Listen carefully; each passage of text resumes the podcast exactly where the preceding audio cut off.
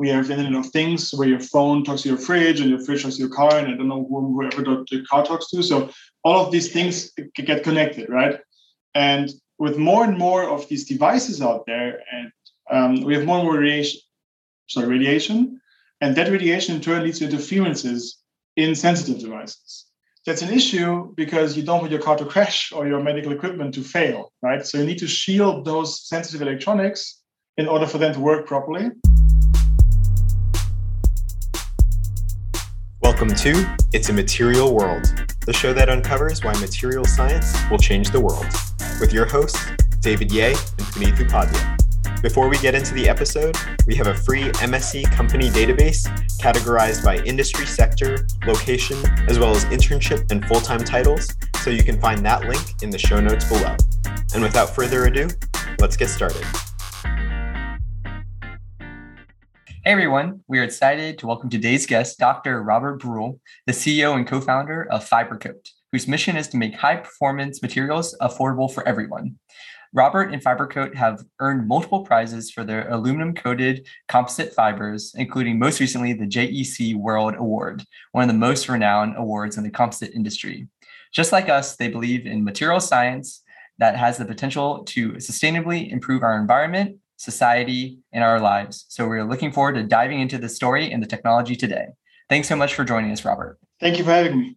Awesome. So it seems like a motivating factor to start Fibercoat had to do with the fact that kind of the industry was slower than you wanted it to be to pick up on innovative technologies. So you basically were like Thanos and just said, fine, I'll do it myself. And so we were just wondering if you could discuss how complex composite production used to be in the past, and then how that differs from like your materials and processes today.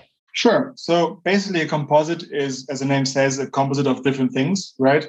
So you have a fiber, you have a polymer or some kind of matrix system, and then an interface between those two. And each one of those parts is to be produced on its own. So you spin fibers, you make a textile out of it, you make a polymer or something, you combine them. So it's a very long process with many steps that is obviously costly and complex and hard to design with and so on. So what we tried at the university in 2014, when we started the whole Fibercoat thing, was can we combine all of that into one single step? So basically, spin the fiber, bring the matrix system onto the fiber with an interface in between, and have the composite finish in one step, so that this can be used to be produced into fabric or some kind of a textile. That then can be pressed into a final part. So in comparison to what is out there, we have a single step composite production, which yields a better quality and is more efficient and price-wise cheaper overall. Cool.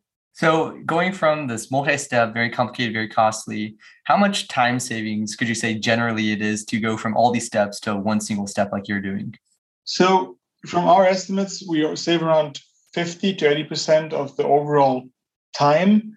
Now, it's kind of hard to say the exact time because we save some steps in between, right? So these steps can be very short, they can be very long, because composites come in all different shapes, forms, and sizes, right? So you can think about a part for an aircraft, which is very complex, and we save many steps, or you take something which is injection molded, which is also composite, which was only one step before too, so there's not a big difference. So from 50 to 80% overall time and cost savings is our estimate. Awesome. That's super impressive. So what did that discovery of this process or the development of that process look like? And because, there's just the traditional way of doing things, and then to save time by 50 to 80%, that's a drastic innovation. Can you talk through that? Sure. So the big difference is that we combine the steps into one. Basically, when the fibers are spun, we coat them straight away with the matrix system, so with the part that usually forms up the second part of the composite. So the fibers give the strength, and the matrix give form and secure it from environment, basically. And by coating it straight while they're being spun, we don't have to add anything else. But the fiber itself becomes the composite, which then can process into a bigger composite, so gluing them together, basically, and saving many steps along the way. Plus, our system runs at between 1,000 and 1,500 meters per minute. So it's way more efficient than standard composite It's like where we bring the matrix together, it's something like 5 to 10 meters per minute, usually. Yeah. So now that you kind of talked about the system, your company creates aluminum-coated fibers, which are the longest reinforced composites in the entire world, as they're literally multi-filament yarns. Can you kind of dive into the material's unique properties and what it took to make this so affordable for everyone? Right. So when we started, we wanted to make a polymer-coated fiber to use it for lightweight construction.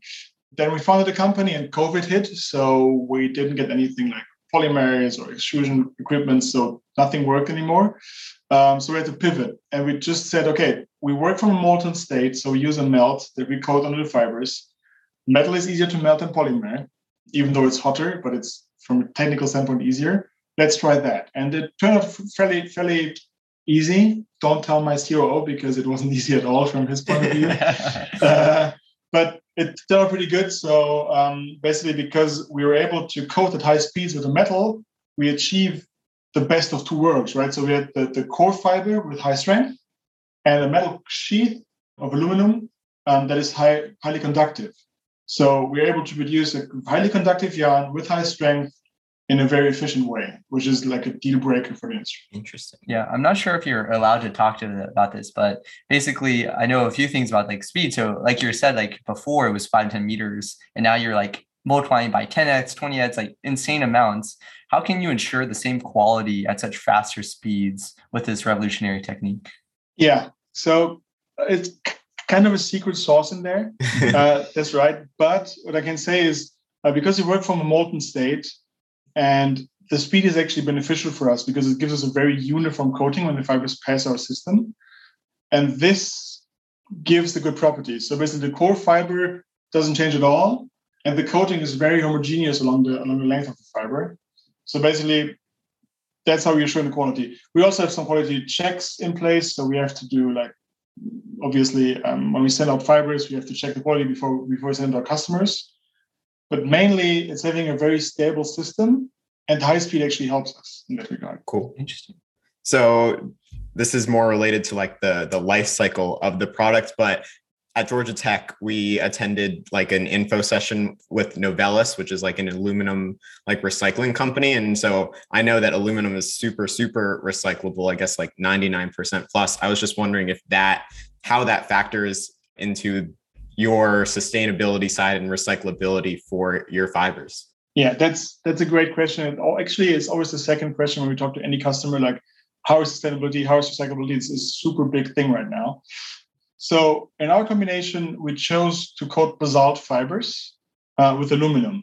And what this gives us is a composite that is in the same structure and the same combination as you would find aluminum in nature. So basically, if you mine raw aluminum, it's always a mix of aluminum basalt. Mm-hmm. So we can use the same systems that you would use to refine that aluminum for our fibers.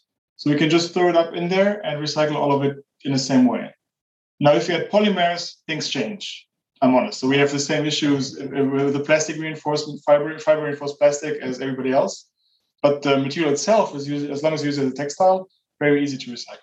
Cool. And we tried, so this was very important. So during our development, we had this in our focus all the time because we can't just make more waste for the world. We need something that is actually can be reused.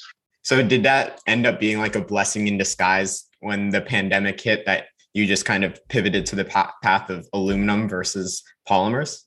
Kind of, yeah. So, the polymer-coated fibers are still in development, and there we also have some sustainability aspects there. So there's going to be yeah. Mm-hmm. But overall, we were very lucky to have that our system is so flexible that we could just pivot and reach industrial scale. So we went from 0 to 1 ton per month production a year, which for material sciences is very quick. Yeah. Yeah. Oh my gosh. That's very impressive. So before we get into more of like the material science of it all, I was just wondering, what is your like long-term vision for Fibercoat? So as I kind of mentioned, we have different types of systems. Because we work from a molten state, we can use anything that melts, basically. There are some limitations, but overall, we can use different metals, different polymers, even ceramics. So anything that has the right viscosity can be coated with our system. and also on any fiber that is produced in the melt spinning process. So that's basically the type of process that we need to piggyback on. So our goal is to come with more and more material combinations that solve more and more issues out there in mass markets, where many people can actually see reap the benefits of the material, to build a company that is like one of the big material suppliers, mm-hmm. but with a focus on composites. Because so far, most of these material suppliers, they will focus on one thing, but the combination is actually the next step innovation. Yeah, that's awesome. I think that leads right to kind of that first application that we want to talk about. So first of all, your fibers, you're aiming to make them as affordable as possible and damage resistant. For instance, integrated electromagnetic interference shielding. That was a tongue twister a little bit. And also weight reduction in electric vehicles. So let's take it maybe one step at a time. Can you talk us through how the structure and the composition of your fibers contributes to its lightweight properties? Yeah. So because we don't change or lose any properties of the core fiber, we retain all the strength of the fiber, so we can use it as a reinforcing material. So in comparison to metal sheets or bulk materials, the fibers have a very high strength in their length, basically. And you can leverage this in lightweight design. So think of it like spaghetti in a tomato sauce. If the spaghettis are stiff, right, they're very strong, so you can't break them or pushing on it, you have to bend them. Mm-hmm. So basically, the matrix system is the thing that gives them, makes them impossible to bend, and then their stiffness takes up all the force. So you can design much more in the load-bearing directions of your application. So you can design thinner, with less weight, because you can use more of the material properties, and the end gives you the option to have lightweight design. Now, the drawback is it's more complex. So a bulk metal is always easier to work with than a composite, because the composite you always have to mix and match those properties to the application that you have. But in the end, you reap the benefits of less weight and then less fuel consumption, less CO2 emissions, and so on. One question I had was that you're talking about how basically it's a lot more maneuverable than aluminum or other pieces, especially for electric vehicles. I know that it's probably in the news, but Tesla has the Gigacast that's reducing all these unique parts down into it. That's kind of the way of the future, right? It's reducing manufacturing to simpler parts so that it's faster to manufacture. How does your product kind of fit into where it meets? Could it be used as the connection between all these distinct parts that are now getting simplified? Yeah. So I think simplification is a thing that happens. It's true. I mean, I agree. But in the end, at the same time, you also want to improve on what you're doing. So we can't just go back to all steel heavy frames because it's the simplest way of doing it. You need to use new technologies and need to integrate functions. And for an example, if you think about cover for electronics, you always have different things that they have to do. So one is they have to keep the electronics safe and dry and safe, basically. Then they have to keep the electronics cool in there, right? So basically having air pass through them. At the same time, they need to shield electromagnetics. So if you do it all in an aluminum frame, you need to have complex cooling systems in there, and it gets more and more complex to achieve those goals. Now, if you had a textile, basically welding together the aluminum part of the textile with the aluminum part of the housing where air can pass through, right? So basically you can cool, shield at the same time, and you lighter than before. So this is a way to integrate those functions into the same design. And I think that every type of material out there has its unique properties that you need to achieve those goals. You can't do a car all by aluminum or just in plastic. So you always need the combination to some degree. Right. And so you mentioned the shielding aspect. Can you explain the importance of shielding, first of all, and then how the structure property relationships of that fiber allow it to have these shielding properties? So shielding overall is becoming more and more important. I mean, I guess you notice that we have 5G in the world now. We have Internet of Things where your phone talks to your fridge and your fridge talks to your car, and I don't know whoever the car talks to. So all of these things get connected, right? And with more and more of these devices out there, and we have more and more radiation, and that radiation in turn leads to interferences in sensitive devices. So for example, a self-driving car or medical equipment, they might have malfunctions because of interference. Now, that's an issue because you don't want your car to crash or your medical equipment to fail, right? So you need to shield those sensitive electronics in order for them to work properly. And this is becoming more and more important because we have more and more radiation and more. So 5G, for example, also has a higher intensity than like the GSM network that we had before. So shielding becomes more and more important, and it's becoming a mass market issue, which needs to be solved in a bigger scale. So up to today, it's mainly aluminum foil or aluminum casings that were used, but they have the drawbacks of being heavy and not porous, so you can have air passing through. And our fibers solve that because our fibers offer the whole shielding effectiveness while being flexible, drapable. They can be integrated to composites. They can be used as even as a clothing thing, basically. So because they are textile, we give them so much more flexibility. And this was possible before too, right? So metal fibers were out there for decades. It's not a new thing, but they were very expensive. So people didn't use them. So that's the key thing that we solve, basically, making them affordable. And so, like the second part of the question, could you kind of go back and explain a little bit about how aluminum in this case is able to shield your subject from the other 5G signals or other signals?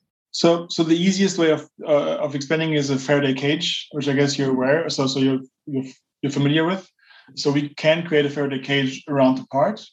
Now, its shielding is very frequency dependent, and it gets a bit technical because lower frequencies, they are harder to shield with our fibers. Higher frequencies are easier to shield, and then it's also a topic of how far away is the source and how long are the waves. So basically, how tiny my holes can be. But overall, the key thing is a conductive material like aluminum, which is it's highly conductive. It's, I think, the second most conductive metal out there. Offers me the conductivity that I need for shielding. So for electrons, basically the wave hitting the fibers and then flowing along the surface around the part, like a Faraday cage, and shielding the inner part. Or the other way around, right? When you have an antenna or something that is emitting radiation, you don't want to get out there. For example, in a car, you don't want the pedestrians to be exposed or the people in the car to high radiation from the components of the car. So you need to also shield the components internally too. And so I know a little bit about shielding. And so the spacing of your matrix is very important for what type of signal you're trying to block. Is that a large benefit that now you have these fibers that you can control? Or like how much simpler is it to use your solution versus trying to make something out of like cast aluminum or a sheet of aluminum? Okay. Honestly, it's always easier to make cast aluminum. It's just from a shielding perspective, it's super easy because you don't have to take care of anything, only the thickness. Mm-hmm. Now, with our material, we try to make it as easy as possible because we do help our customers in engineering so that they can use our fibers. But in the end, from a customer's perspective, because we give them the right textile, it's as easy as it was with cast aluminum, for example, because we have some benefits in our fibers, like we have multiple reflections. It being a textile, we can work with thickness, we can work with different orientations of our textiles, having 2 or 3 layers to achieve very high shielding properties with less material than before at an affordable price. So that's always our goal. Up till now, we cannot compete with aluminum foils, mm-hmm. but we will get there. So the economics are clear. Give us another 2 years and we're going to be able to compete with it. Oh, okay. Wow. That's impressive. I was just like about to ask you. So you mentioned the affordability, right? So you said, is that right? 2 years, like how far are we away from seeing like shielding fibers or whatever material in like all households around the world? So it's an issue of scaling, basically. The technology is clear how it works. It's also stable. So we produced around 5 tons this month and starting the second line actually this month. So you're going to be about 10 tons production per month next month.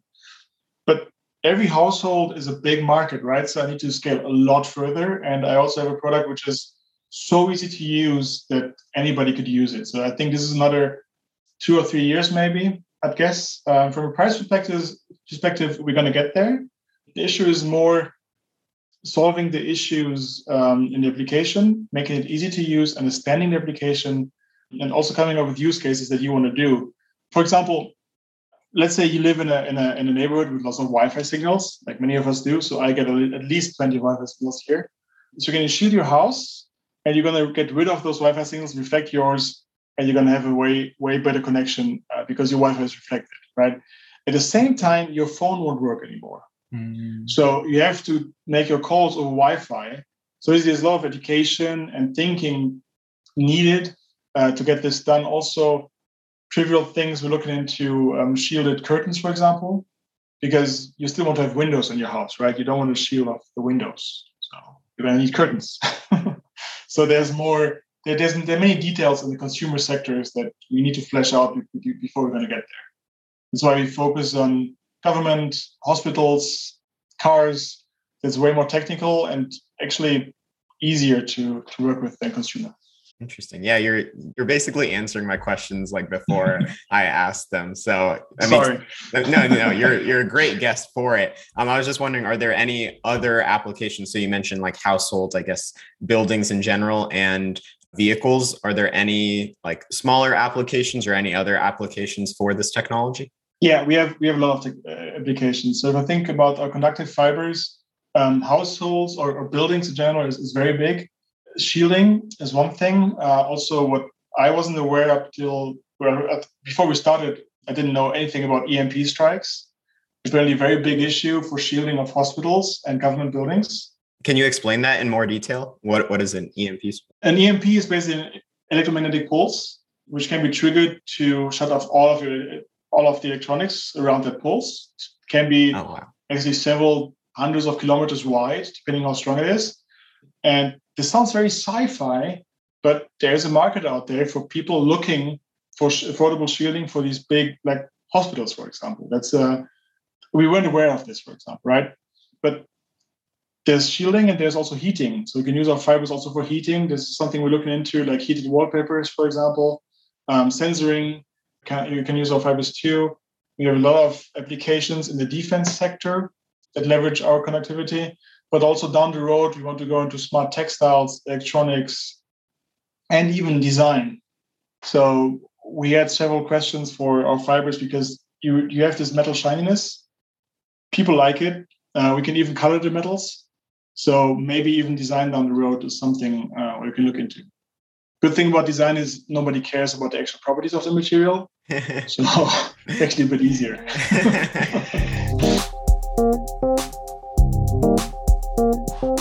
Yeah, because you're such an expert in this field, it's very interesting. You're saying all these benefits about we can shield hospitals, et cetera, from these attacks. But at the same time, one of the big things about the Internet of Things is the connectivity. So I guess there's going to be some point in the middle where we're going to meet. Could you maybe elaborate on what that might be or what that might look like? Yeah, so the thing is, if you shield something completely, it's shielded, right? So the connectivity is gone. And there are ways of having pass-throughs for cables, basically. So you can have an internal antenna and an external antenna. That's how your Wi-Fi works too. So if you have Wi-Fi in your basement, it's only through that cable, right? So there are lots of techniques where, honestly, we don't do anything there to pass through signals through shielded areas. Because the issue is, if you have a pass-through, the bad stuff can also pass through, right? So it's basically a hole in your shield, which you don't want. So you need to work with, so for example, that they very long metal tubes where any signal dissipates before it goes through, where the cable can pass through. You have actually fabrics that allow cables to pass through. You then have devices that basically clean up anything that passes through a cable. There are many different ways of doing that. All of them not super cheap. Honestly. Got it. So now can you explain how the material development changes for different like applications? So you mentioned some potential applications down the road, like conductive yarn for smart textiles. How would that materials development change compared to fibers for spacecrafts? Yeah. So in the end, it's from our perspective, it's going to be a coating in either way, but the properties that you need are very different. So for a smart textile, for example, first of all, you need some stretch, you need some washability, right? You need something that you can throw into your washing machine and it comes out as in one piece. Right now, with basalt coated with aluminum, it'll come out in a lot of pieces, so you can't wash it basically. So we need to coat polymer fibers, which have more stretch, and then you would need to think about the coating on these fibers to make them processable and to be able to handle them. So what I said in the beginning, composite is always a fiber, a matrix, and an interface between those. And this interface is called sizing. So you need to develop a different sizing for a different application, because the sizing can glue things together, the sizing can make them separate easily, the sizing can make an adhesion between a polymer or give them an anti-static property. So you have many different things that the sizing does, and this has to be adapted to the application. So one is having the right combination. And if you say spacecraft, the big difference is you can use the very best solution for spacecraft because nobody cares about the price in the end. So you can really use like platinum coating on a ceramic fiber, right? That's the best lightweight, highly conductive solution for an aircraft, for example.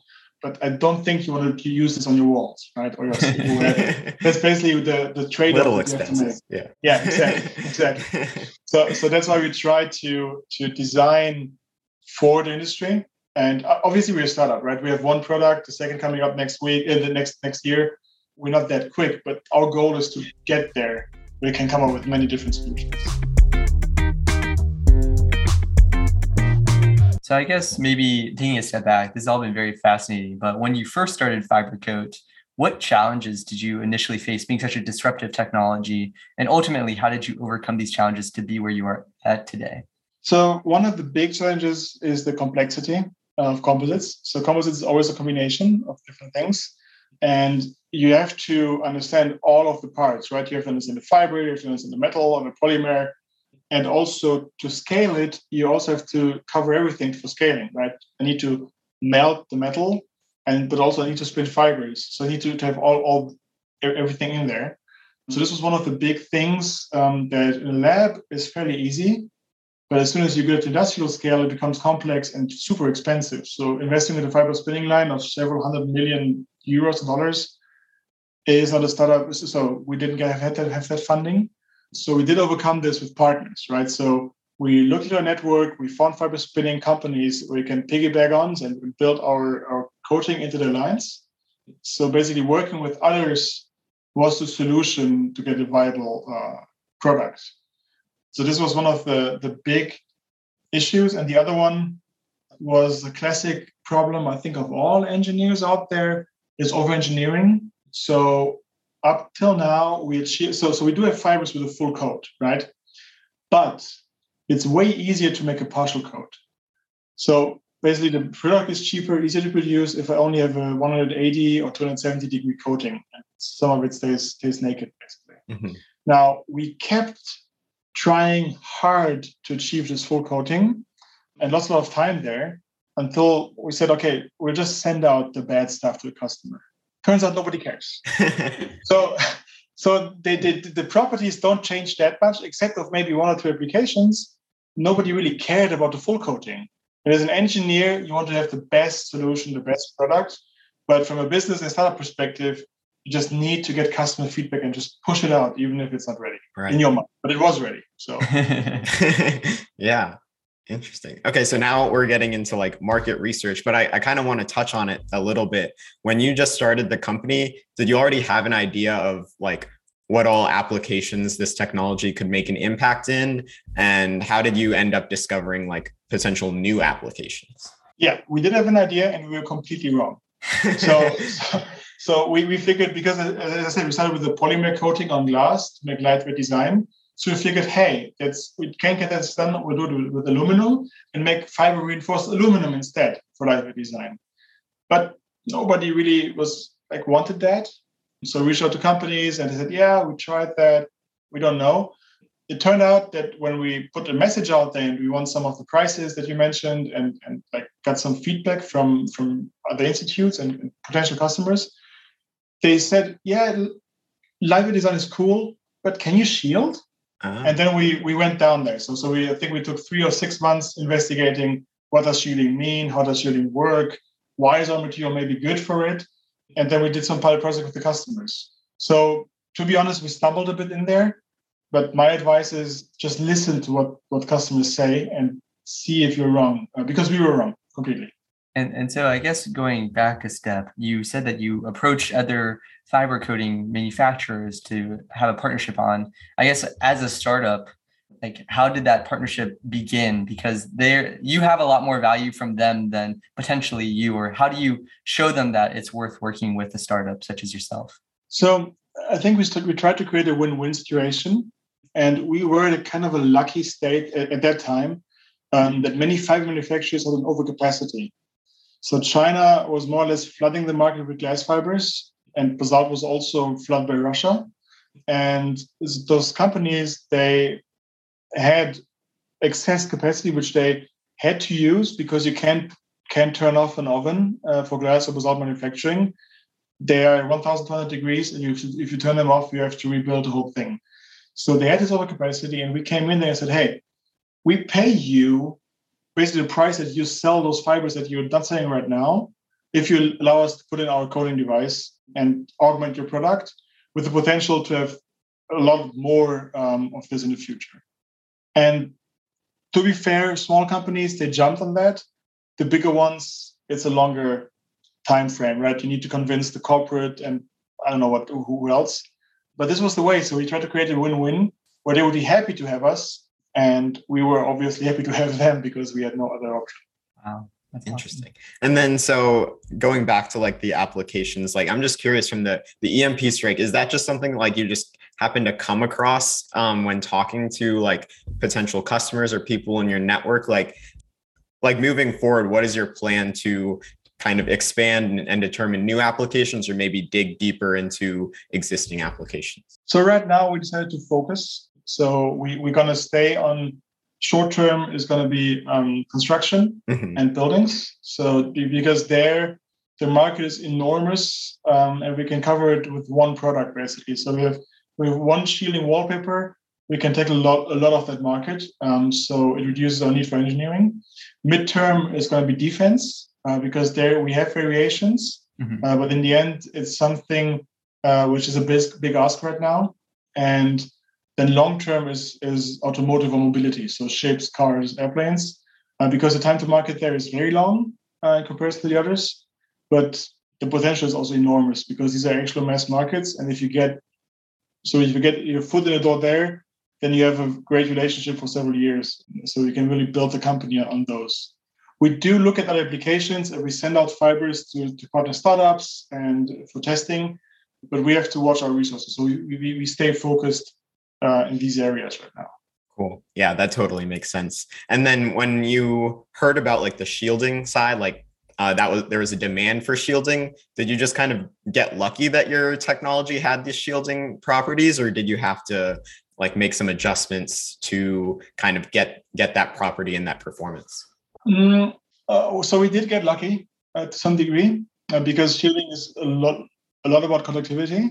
What we had to do is we had to learn how to leverage those properties. So having a conductive fiber is just part of the deal because customers were asking us, hey, can you use an injection molding to make a shielded injection molded part? Or can you use it as a fabric? Can you use it as wallpaper? And we said, yeah, I think so. But I need to work to crunch the numbers and look it up and talk to experts. So we really had to learn those things because in the end, our customers, for example, in the construction industry, they don't know what to do with the fiber, right? I can't sell them a bobbin. They can't do anything with the bobbin. They need something that a construction worker just glues into the wall and is happy with it. So we have to come up with the design for them. Obviously, we have partners, right? We don't weave ourselves. We have weaving companies that work with us. We have unwoven manufacturers that work with us. But understanding what the need is and finding the right partner that can process our material, that was a steep learning curve for us. Wow. Well, we definitely discussed a wide variety of applications for these composite fibers today and how Fibercoat aims to make these accessible and affordable to everyone, which I find that's a great goal to have. So kind of to wrap up our episode, what advice would you give the next generation of material scientists and material engineers who would like to get involved in the composite industry in some capacity? So what I think, and I mean, I'm a composites engineer too, right? So that's why it's important to me. Don't try to do it alone because composites brings together the best of different worlds. In our case, fibers and metals. But there are many other ways to combining great things. So old technology to make something new. So I think as a materials science engineer, you should keep your eyes open to the others, right? So if you work on metals, look what fibers can do. If you work on polymers, look what metals can do, and so on. So find the best of two worlds, because this is where composites basically work. And the good thing is you don't have to have everything, right? So for example, I know a lot about plastics. Alex, my co-founder, knows about is perfect with fibers.